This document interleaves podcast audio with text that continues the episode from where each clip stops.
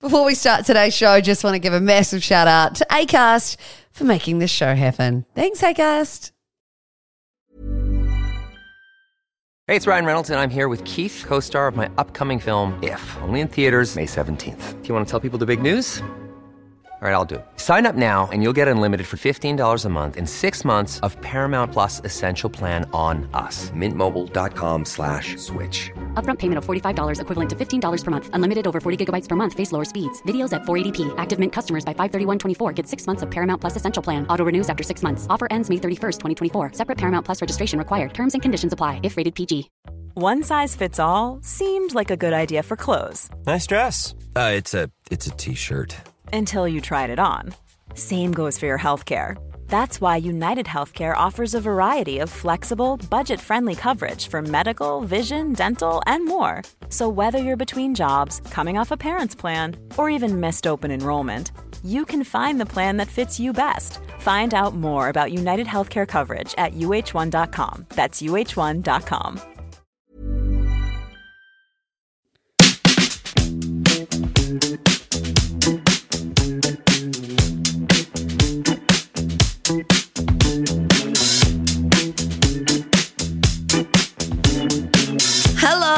and welcome to the PJ Podcast. Hope you're having a great week. Uh, we are into episode nine this week, which is a little crazy. Life update from me. I have just gone 32 weeks in my pregnancy, starting to feel very large, starting to bump into a lot of things. It's getting quite heavy to get out of bed. Um, but I'm also trying to make the most of this time as well because I know that my sleep is never going to be the same again.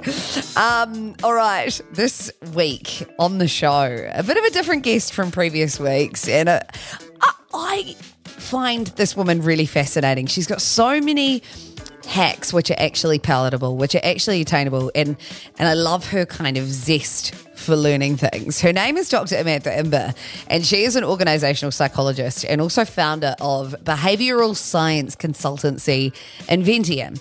Um, she works with a bunch of companies such as Google, Apple, Disney, Lego, you name it, um, working on techniques on how employees can get the most out of their day um, in terms of productivity. Um, but I wanted to pick her brain on working from home and getting that motivation and kicking that procrastination out the way. What are her thoughts on that? Plus, techniques on finally how to kick our terrible habits when it comes to cell phone use. Um, she has some really fun and quirky tips, which I think you're going to enjoy. And also, um, there is, oh, this is cool. There's a question that you can use to help you never regret a decision again. We'll go into more of that um, coming up for episode nine with Amantha Imber on the PJ podcast. Oh, you're so colourful. I love it. Uh, bucking the Melbourne trend. Oh, how cold is it right now? Oh, it's not good. Um, oh, look, it's 12 degrees. I mean, Oh, you know, yeah. It could be worse. isn't it? Yeah. Oh my God, I've had such a nightmare with technology this afternoon. I was like, I cannot be late for Amantha. I feel like, you know, you're so organized, you're so onto it. I, you know, but anyway, we made it. awesome, awesome, awesome. I'm excited to talk to you. Oh my God, me too. Like, I have actually never heard of an organizational psychologist until ah. literally the last few days. And Wow. initially I thought, oh, it's someone who, you know, makes sure you're organized and stuff. But it's actually, hmm. is it that or is it you talk to No. organizations? It's about work. So it's really, it's about how to help people be better at work, whether Yep. that be happier, perform better. Um, so yes, helping people in organizations, hence the name organizational psychology. What was the moment that made you go, I want to get into organizational psychology? It- That was actually in second year psych. So I had always Oh. thought I would become a clinical or counseling psychologist. So my mum is a clinical psych, and uh, you know I'd grown up hearing stories about her work, which I thought was really interesting. She described herself as a detective of the mind, and I thought, oh, that sounds really cool. Um, but then. You know, my one reservation with that is that I didn't think that I'd be all that good at um, like detaching myself from my clients' things that they were telling me about all day and how would I go home and switch off from Mm. that. And in second year psych, I learned about this field called organizational psychology and helping people be better at work. And I thought, well, you still get to do all the detective work and you're still helping people in a meaningful way. But I felt like emotionally it would be a bit um, a bit easier. Yeah, that because that's always what I think about. You know, clinical psych and, and all that kind of jazz, it must be really hard to switch off. But they, they seem to be able to do it. And it seems to be a certain type of person that can fit that mold.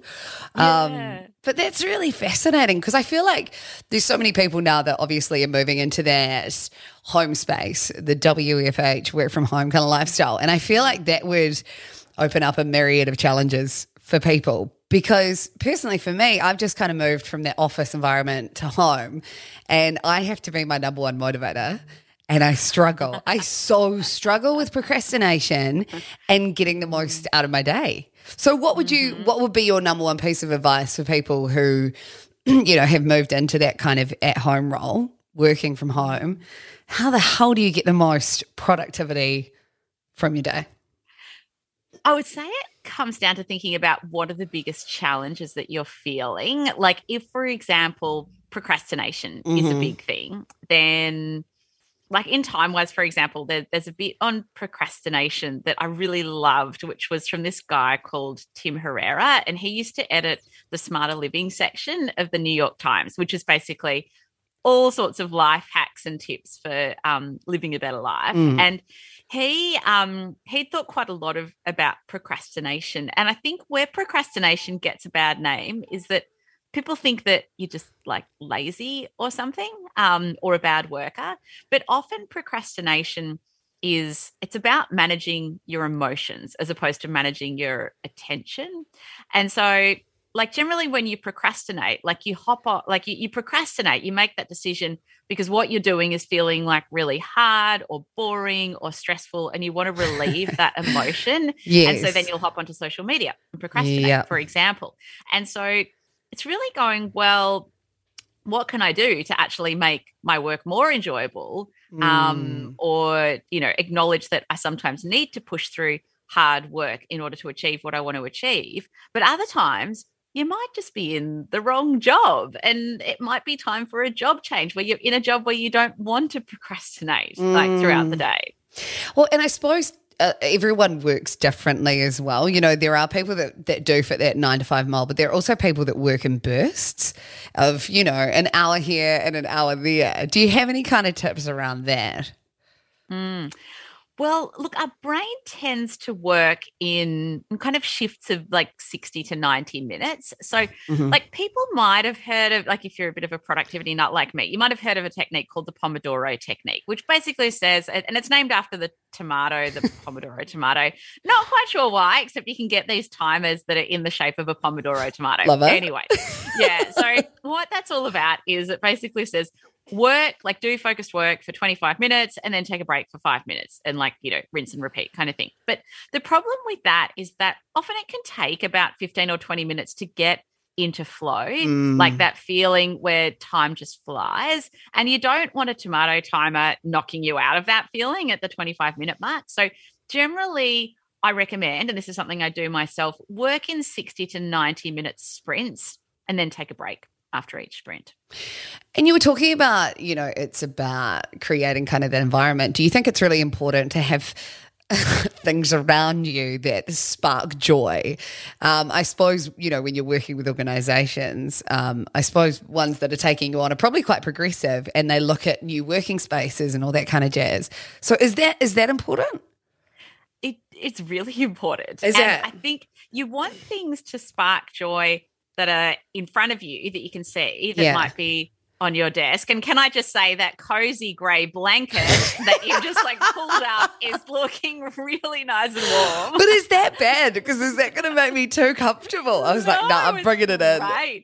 Oh my God. I'll often be wearing a parka, like just before a meeting. I'll be like, oh, I should take the parka off and try to look a bit professional Yeah. at the meeting. And then I'll just wear the parka as a blanket. But because it's a slippery material, it like slips off my knees. So I feel like I can't gesture with my hands. I'm holding the parka up.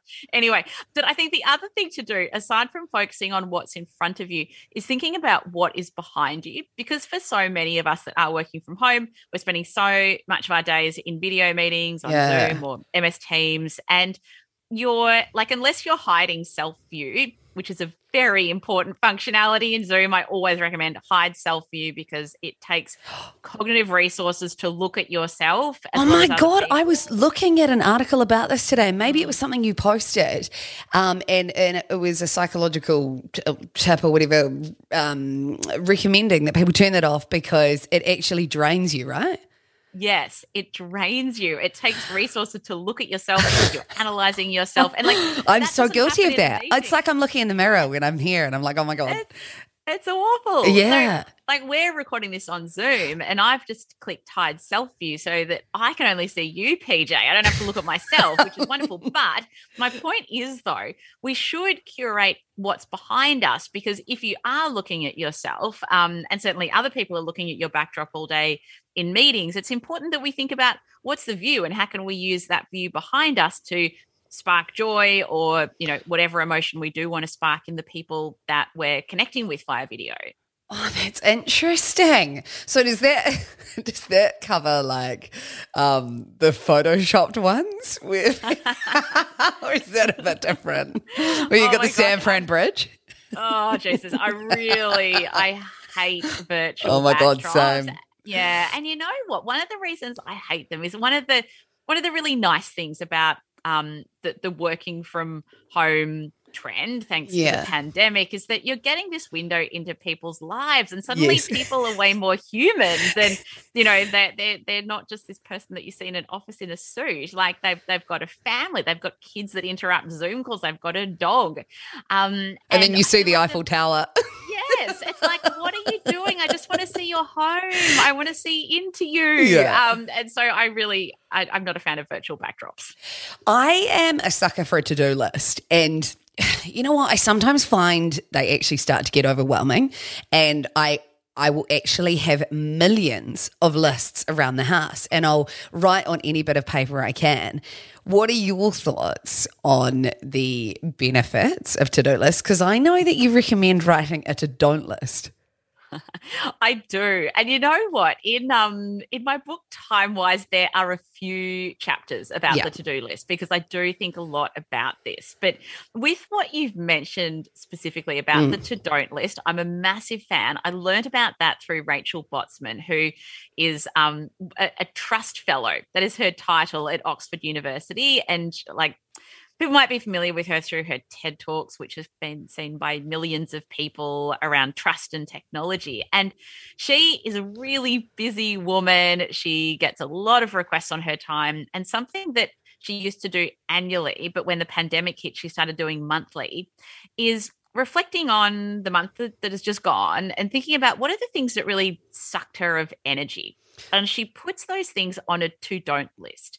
Like the on on rachel's to don't list um i think she's got things like you know don't use social media after seven o'clock at night. You know don't meet with x person period. Uh you know don't undervalue um things that don't take you much time but actually add a lot of value. Uh so she's got quite specific things that she's reflected on and it helps make decisions easier and it also helps make saying no a lot easier with it which if you're a people pleaser mm. it's really hard to say no. Do you find it can backfire sometimes though and people might just look at it like oh that was a hard task. I'm, I'm going to put that on the to don't list. Like for example we've got chickens here feeding the chickens. I have to walk out. It's bloody cold. You know i put off doing it. Could you see that that could be misinterpreted? Obviously that's not what you're wanting on that because those things have to be done the washing and all that kind of stuff. That's right. You don't want your chickens to die exactly. um, so I would say within reason, like you do want to provide good care for living yeah. things that um, you're responsible yes. for. So let's just take that as yes. a given. Um, but uh, yeah, look, it's a funny one because I also interviewed um, Sally Hepworth, who mm-hmm. I don't know if you're a fan of her books. She's a New York Times best-selling author, sort of writes um, uh, like women's fiction books and she has um, she calls her list it's similar to a to don't list but she calls it a no list um and and what are like what are all the things that she just doesn't do and because her husband has taken on the role of being essentially the stay at home dad mm. um she she's got things like you know i don't um I don't do the school pickup. I I you know don't uh go like I I don't you know play Lego with my kids. Um, Yeah, like there's other things that she does with her kids that bring her far more joy. But um, she's sort of she's developed all sorts of really strict boundaries that um are a little bit quirky as well. And But, her and uh, her partner's okay with that because I think that that can absolutely be amazing if you have that mutual understanding. But otherwise, it can maybe seem a bit dictatorial. Like I will not do this, and it can maybe become a bit unfair. Yeah, absolutely. And I think, you know, if there's a partner involved, then you probably want to get the partner's buy in. Um, but I think it's just, it's really good to reflect on your life and think about maybe the things that you feel like you should do. Mhm. Um, like there are things that we must do because they're essential for health and, um, you know, caring for our family and friends. But then there are things that we feel like we should do, but they're probably not serving us and they're possibly, you know, like the Dementors in Harry Potter and they're just sucking the life out of us. So it Yes. can be really good to reflect on that and put those things on the to don't list. Yeah, well, there has been such a focus over the last few years of the power of saying no, and you know, you do see all these people pleasers, and I've I've always traditionally been one of them, but there is that real sense of liberation when you can put your foot down, set a boundary, and say. No, I'm not going to do this. And it's not from a bad place. It's not from a place of being nasty. It's like literally protecting your own energy. It is. I think it's been really intentional with how you use your time. So, so for hmm. example, on my to don't list, I don't do meetings before lunchtime. Um, like, yes, there will be exceptions where my assistant just cannot find time anywhere else, and it's fine. "Eh, I'll do it. But I know that I get my best work done, my best sort of deepest focus work done in the mornings. And so, why would I want to be doing meetings in the mornings? Um, likewise, I don't check email first thing because I know if I do that, I'm just going to get into a rabbit hole of reacting to what everybody else wants from me. But instead, I need to focus on my own goals and focus on what I want to get done. Do you think that there is a shift with a lot of companies now tailoring to people's working needs? Because, I mean, for so long we have literally been under this kind of everyone works in the same way, but we literally don't, and we don't function in the same way. Is that conversation happening a lot more? I think it is happening a lot more, and particularly with hybrid work, because Mm. I think the best organizations are giving their staff choice as to do you want to work in the office? And if so, how many days a week would you like to work? And, you know, if we do agree as a team that we're going to work a little bit from the office, let's try and coordinate those days so we're all in on the same day so we can experience those social benefits and those collaboration benefits. Um, but then I think the not so good workplaces are putting out mandates Yeah. and not actually giving people choice and flexibility around these things. Yeah. Back on the email, um, I know that you have said that, uh, what was it? It was something around treating your emails Like your dryer.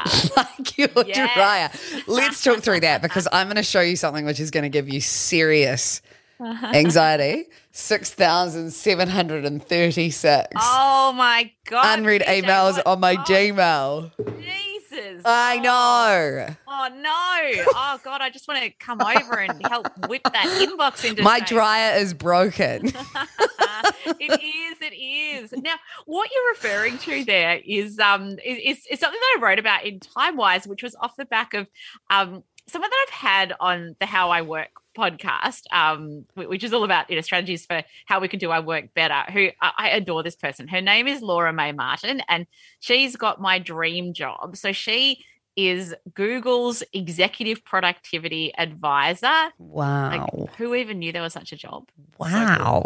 Yeah. So Laura basically coaches top executives at Google to help them work better. And one of the things she talks about when she's helping people tackle their inbox is that she says most people treat their inbox um, like if you think about it, uh, like if your inbox was like your dryer, and the way most people use their inbox is like they might get out a shirt and that feels dry, and then they'll walk upstairs, they'll put that in their cupboard, they'll come back downstairs to the dryer, and then they'll find a sock, not its partner, just one sock. It's a little bit wet. They'll have a feel of it. They'll chuck it back in the dryer. And then they find another sock and that one's dry. And so they walk that one back up to their wardrobe, put it away, even though it doesn't have a partner. What about the missing And- socks that hide in that the- compartment? Yes, the missing socks. Oh my gosh, the missing socks and the socks that get covered in lint, and the, and then it's like it's just this big mess, and and then you close the dryer, and you know, and then you walk away because it's all too hard, and that's how a lot of people treat their inbox. They Mhm. kind of deal with a few things. They might open some things, but then mark it as unread because they're like, "Oh, I'll just deal with that later." Um, and it's basically a big mess and very inefficient. And Laura is a big fan of treating your inbox like your dry because if you've ever done washing before, you will know that when you've got your dry, you batch process everything. So you take all the dry clothes out and you fold them all, and then you put them all away, and then you can put a fresh load into the dryer. So you're kind of you're doing everything as opposed to procrastinating on certain things and basically making everything take longer. Because you could you imagine how long drying Yeah. clothes like the laundry would take if you approached it like your email? It would never get done. So you think it's best to do it in one dose as opposed to drip feeding it throughout the day or the week? It is. But what's really important is that we're intentional when we go into Yeah. our inbox because so many people will do their email as a way to procrastinate because we actually feel this Mm. false sense of productivity when we're going through our emails. Guilty. Like, oh, I'll, I'll read that and I'll respond to that or I'll delete that um, or I'll archive that. Um, and that feels really productive when really you're just kind of doing busy work a lot of the time. Um, and so it sort of tricks us into feeling good, but we're not actually doing much to move our most important work forward. Um, so it is addictive, uh, but it's not very helpful for being more productive and, and you know good with our time. So we were laughing, obviously, about the, the number on my email, but like that actually probably does impact us more than we realize, right? Yes, like you look at that number, Mm. and I mean, if that were me, I would feel very stressed. Like that's like I've saying- detached from it. Which is probably not the- desensitized. but I think of like I did a spring clean with my mum over the weekend, and oh my god, you just feel like a new person. Like it, it cleans out that energy, and I suppose it's exactly the same with our mobile devices. It is. It's like mental load, like that number six thousand and whatever it was. I've just repressed that. From Should I just go on and delete Like- all? Do you reckon that's a good tactic? so basically, nobody should email you because it won't get read. Oh dear. Yeah, not ideal. I know you do talk a lot about social media use and how we can stop this mindless scrolling. It's a conversation that comes up all the time. And it's something I thought I had taught myself to be more mindful with. You know, I moved to the country and I was like, initially when I moved here, I wasn't spending as much time on my phone. And I've noticed that the more projects I've taken up online, the the harder it is to draw that line between leisure and work. And my whole day becomes just blurred on on my phone. And I'm like, where the hell did that time go? It's really hard, and I think so many people struggle with this. And I like I've heard so many interesting tips from people on the How I Work podcast about how they deal with digital distractions. Um, and there, there are there are a few that I put into um into the book. And look, some of my favorite ones are the ones that are a bit quirky. I love think we all- quirky. I know. I love quirky too. Like because I don't really need to be told to switch notifications uh, like several billionth time. Like I Yeah. know I should do that. Yeah. Um, but look, some of my favorite ones um from from the book. One would be uh, something Kevin Rose told me. So Kevin is uh, quite a high profile venture capitalist in Silicon Valley. So he was an early investor in companies like Facebook and um, and Twitter and, and sort of quite quite large companies like that. yeah. And Kevin was um, a few years ago reflecting on his mobile phone usage, and he had worked out, thanks to the good analytics that we've all got on our phones now, that he was. I hate it. I hate those analytics. I hate the Sunday afternoon report that comes Oh, through. no, it's so good. It's so good because the first step to change is awareness, Oh, PJ. stop it. No, ignorance is bliss.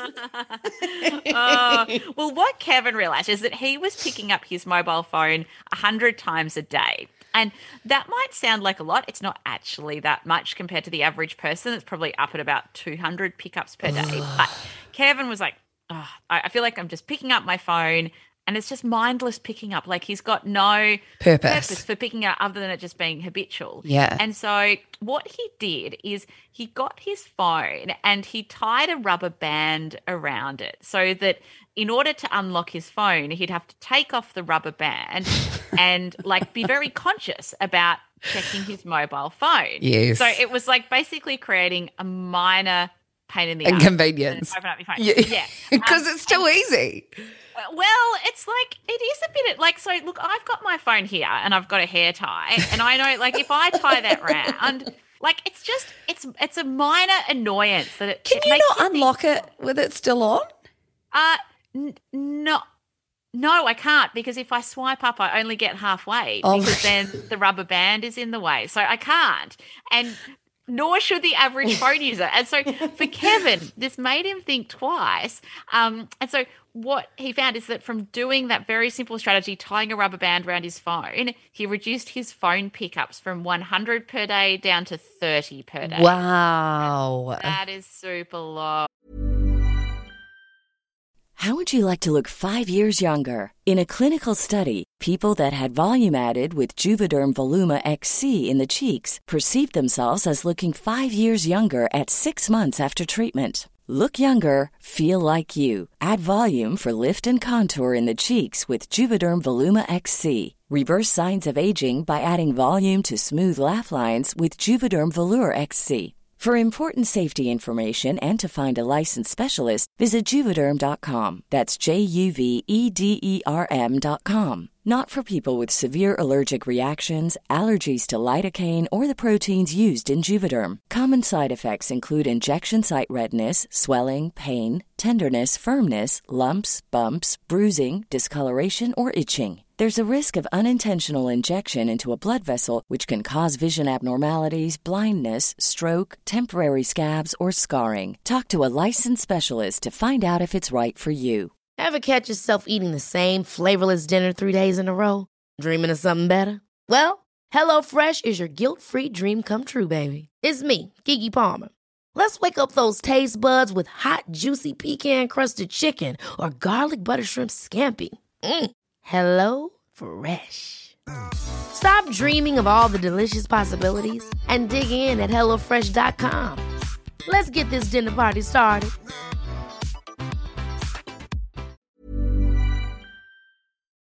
Oh my God, I'm going to try it.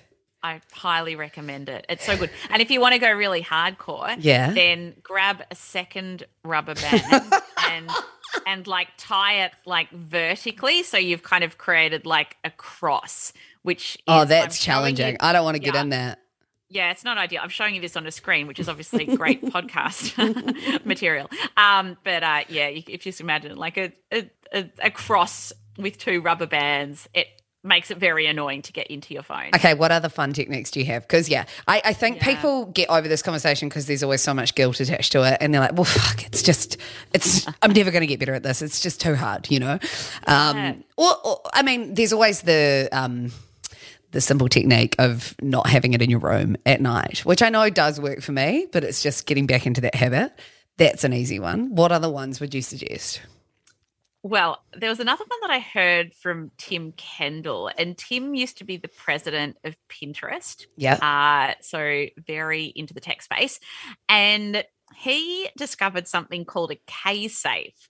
And a K safe is a box, stands for kitchen safe. And it's typically a box um, used by people that are going on a diet. And how the K safe works is that you, let's just say you're craving chocolate, but you're on a diet. Yeah. So you don't want to really eat the chocolate. So you put the chocolate in the K safe and then you set the timer for, let's say, an hour for the chocolate craving to pass Mm. and your chocolate is locked away. You can't access it until the timer says an hour. And so Tim thought maybe I could use that for my phone to to instead of relying on willpower to stay off my phone, just using what what he um, refers to as a brute force method, where Yeah. like you literally just can't use it if you're Mm. locking it in a K safe. So he bought a K safe, and he started locking his phone up from about six o'clock in the evening until eight in the morning, and then again for a few hours on weekends. And he found that through locking his phone away, like he he just he literally could not access the phone even if he wanted to. It made him spend far less time on the phone and be much more present with his family when he finished work for the day. So he would do that when he knew he didn't have to answer to emails or anything like that. It was kind of like, is, or was that? It was well, it was deliberate. It was it Yeah. was him saying, "I'm finishing work for the day, Okay. and I don't need my phone, and I want to be present with my family, so my phone can go away, and I don't need it until the morning." I love so it. It's yeah, being really deliberate. And it seems like harsh and simple, but if it works, why not? Yeah, but like, look, what I really love is that it's not relying on us like saying, mm, I want to stay off my phone, so I'm just not going to check my phone. But you can say that to yourself, but you're going to be relying on willpower to stick Mm. to that. So it's like, how can you make it easy for yourself to not be on your phone? And one way is to lock your phone in a safe. did you? Did I say it was you that um, recommended putting your phone in black and white so then Instagram isn't as appealing? How do you Mm. Oh, do that? Yes. Oh, how you do that? So there's um so it's in the settings on an iPhone. I'm not sure what it is on Android, Yeah. but uh there's um visual settings under accessibility. Yeah. Uh so do, do, do you want me to like I can I'm go gonna have a look. Accessibility, Let me, yeah. Let me open up my phone. okay, let's go into yeah, if you go right down to accessibility, Yeah. then let's have a look. Yeah, display and text size. And then you go into color filters. And then you toggle that. And then you can pick grayscale. Oh no way! Have you found it? Have you turned your Yeah. phone to gray? No, I haven't yet. I'm kind of scared to. Oh my gosh, just do it. And Wait, so where's so I've got color filters and I've got all these different colors So just switch the toggle and then to. Oh, I see. Okay, cool. Put the toggle on, and then it comes up red, green, green, red, blue, yellow, grayscale. Oh, Yeah. oh, I don't like that. it's and and now like Oh, the phone looks so boring. It's awful. it's awful. It doesn't look like a pokey machine anymore. Oh my it's god, is it? It's kind of like a supermarket how they lure you in, and they always put like the confectionery at the end when you're about to buy. It's like the cell phone. Well, it's, it's probably not the best analogy, but but But like, I mean, if you think about what's in a casino, um, Yeah. and all the things that are super addictive, um, and make gambling super addictive, it's like that's what our phone is. It's it's a little positive reinforcement machine. I can't get over how much I just don't actually. it's funny. That is so interesting. Yeah, yeah. Okay, so there's another tip for anyone who is um, struggling with too much phone use in their life. Um, another question. So, time wise is obviously your latest book. Is the main kind of theme how to make the most of your day? It is. So it's like, look, I'm I'm a big fan of productivity porn. You know, those Yes. articles that are like the eh, you know, 354 things successful people do before breakfast. Yes. Um, like I will click on any article that looks like that. But but this book is like it's not it's not another productivity porn book. It is more about how can we be more intentional and smarter with how we use the hours in our day because that is the thing we can't get more of. That is the thing that equalizes all of us. And and like it's one of the reasons why I started the How I Work podcast because I had this hypothesis that we've all got the same amount of hours in the day, yet there are some people that have achieved so much more with their lives than the rest of us mere mortals. Like how have they done that? Yes. Um, and and so I set out to interview, um, you know, people that I felt were really successful in their fields and unpack how are they using their time differently to the rest of us. Um, and so fr- from hosting the podcast now for four years, I've just picked up all these really interesting novel strategies for how we can be smarter with our time and more intentional. And what are the most common themes? Like the people who are super successful, is it getting up at four o'clock every day? Definitely not getting up at four o'clock every day. Okay. Uh, just every second day. No, they don't. Um, so what, one of the things though um, that I have heard a few times is people um, working to their chronotype. So if you haven't come across the, the idea of a chronotype, this is basically when uh, when are our peak energy levels over the course of a day? And so chronotype researchers say that there are three types of chronotypes, broadly speaking. There's larks who are stereotypical morning people, and they are just waking naturally at 5 or 6 a.m. without an alarm. Um, and they get their best work done first thing in the morning. Then there's owls who find larks really irritating because they come to life at night and they do their best work at night, ironically, yeah. when most offices and schools are closed. Um, and then everyone else is a middle bird. So they might get up at like around 7 7.30 sort of naturally and they're going to be at their peak um, in the hours before lunch uh, and so a lot of the people that i've interviewed will structure their day based on their chronotype so mm. um, you know if they're a lark or a middle bird they'll do their most important thinking work before lunch whereas owls will work at night and have lower expectations of what they can achieve in the morning. And do you find that the the owls and the larks often tend to um, appear in certain professions? Oh, that's an interesting question. I don't know about that. Like, I feel I like a night owl would uh, often um, complement, you know, the creative type. Yeah. You know what? I thought like I don't think I've read research that has covered that, but I think it's super. It's a super mm. fascinating idea. Yeah, yeah. And how do you find it out? Is there like a personality test?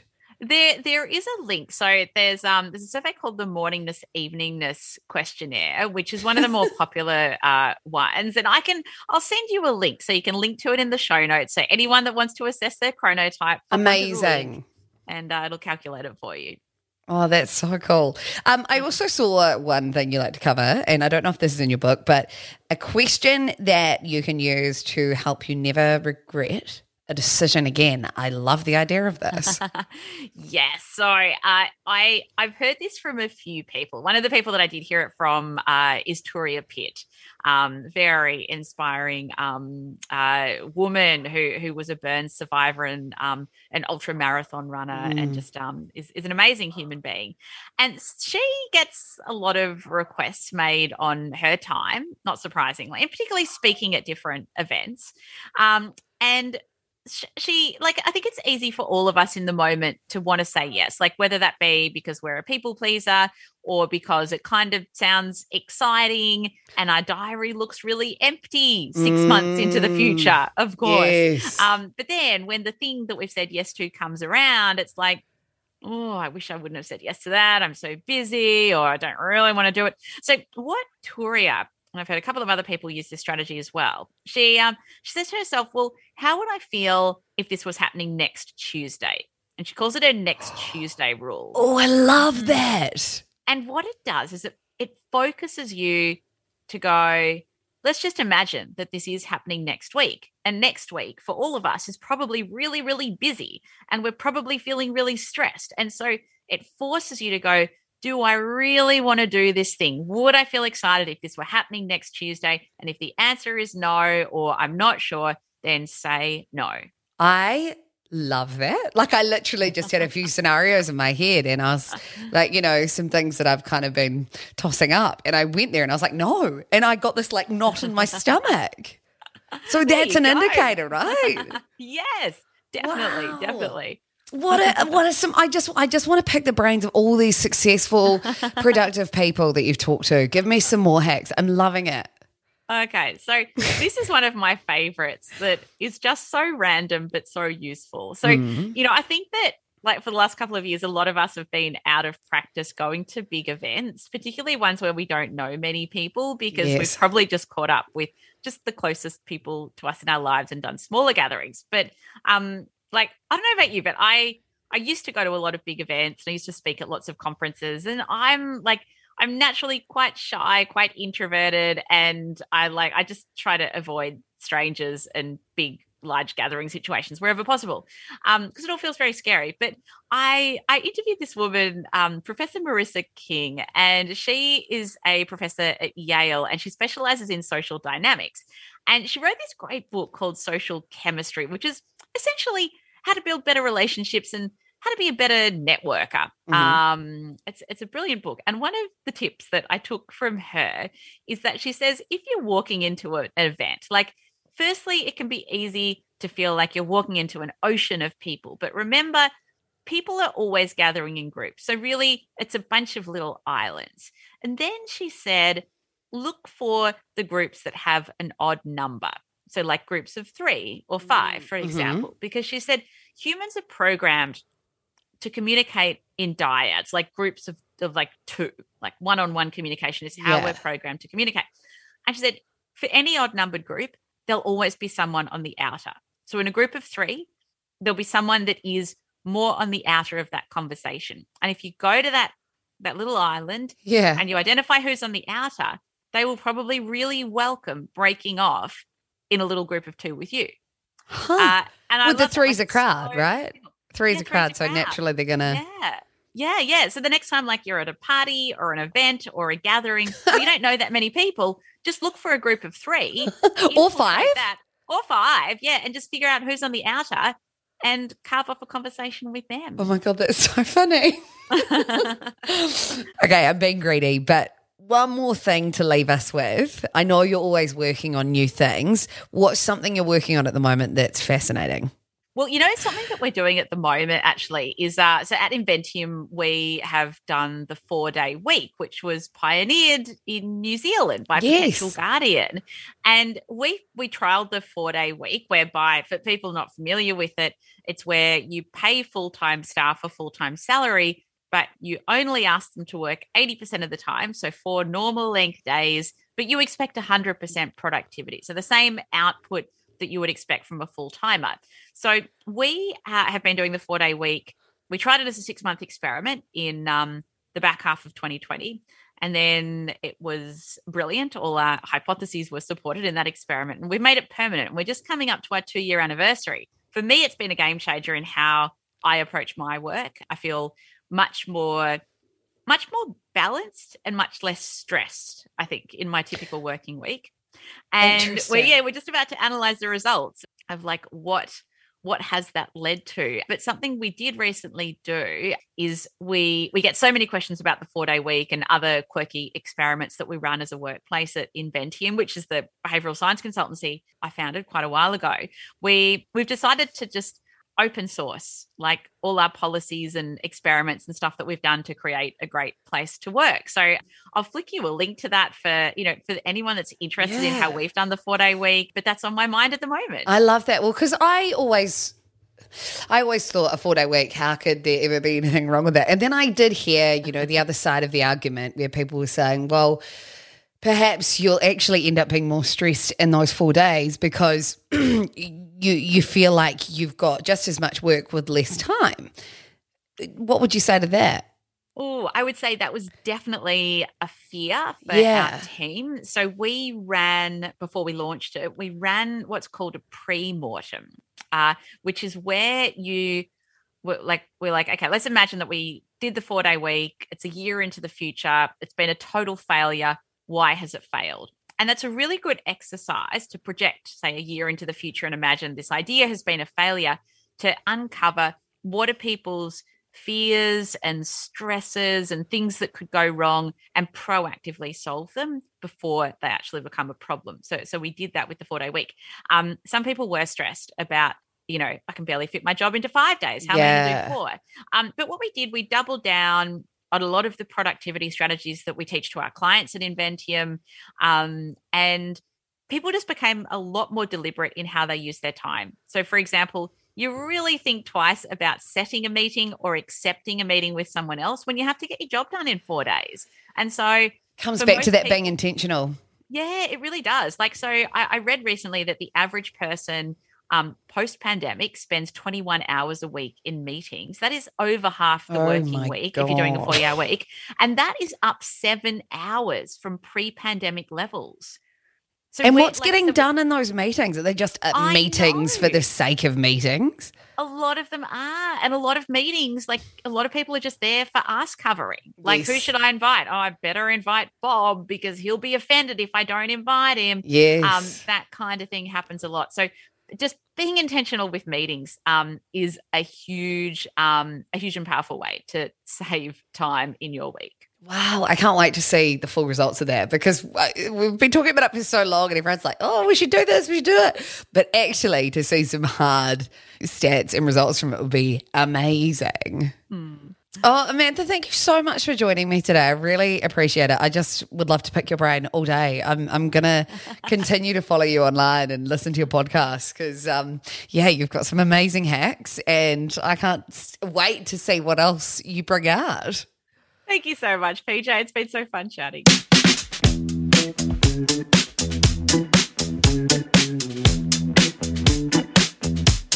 Well, there you have it, episode nine with Amantha Imber, the organisational psychologist based in Melbourne, Australia.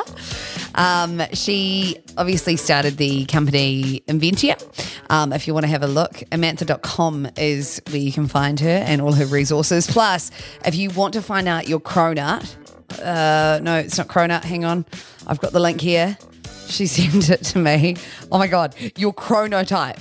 Every time she said chronotype, I kept thinking of cronuts. Oh my God, I love cronuts. Um, anyway, I have linked that into the podcast notes. So wherever you're accessing this podcast, I'll put it in the little description and you can uh, work out if you're a lark, an owl, or the other one, the middle one. Good luck. Let me know how you go. And um, of course, don't forget to review this podcast uh, and subscribe to the PJ podcast wherever you listen. I'll catch you back for another ep next week.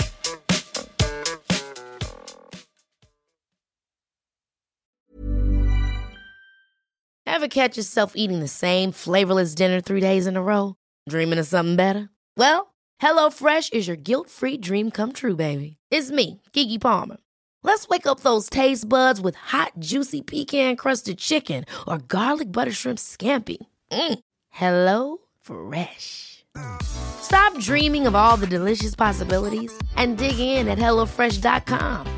Let's get this dinner party started. Mom deserves the best, and there's no better place to shop for Mother's Day than Whole Foods Market. They're your destination for unbeatable savings, from premium gifts to show-stopping flowers and irresistible desserts. Start by saving 33% with Prime on all body care and candles. Then get a 15-stem bunch of tulips for just $9.99 each with Prime. Round out Mom's menu with festive rosé, irresistible berry chantilly cake, and more special treats. Come celebrate Mother's Day at Whole Foods Market.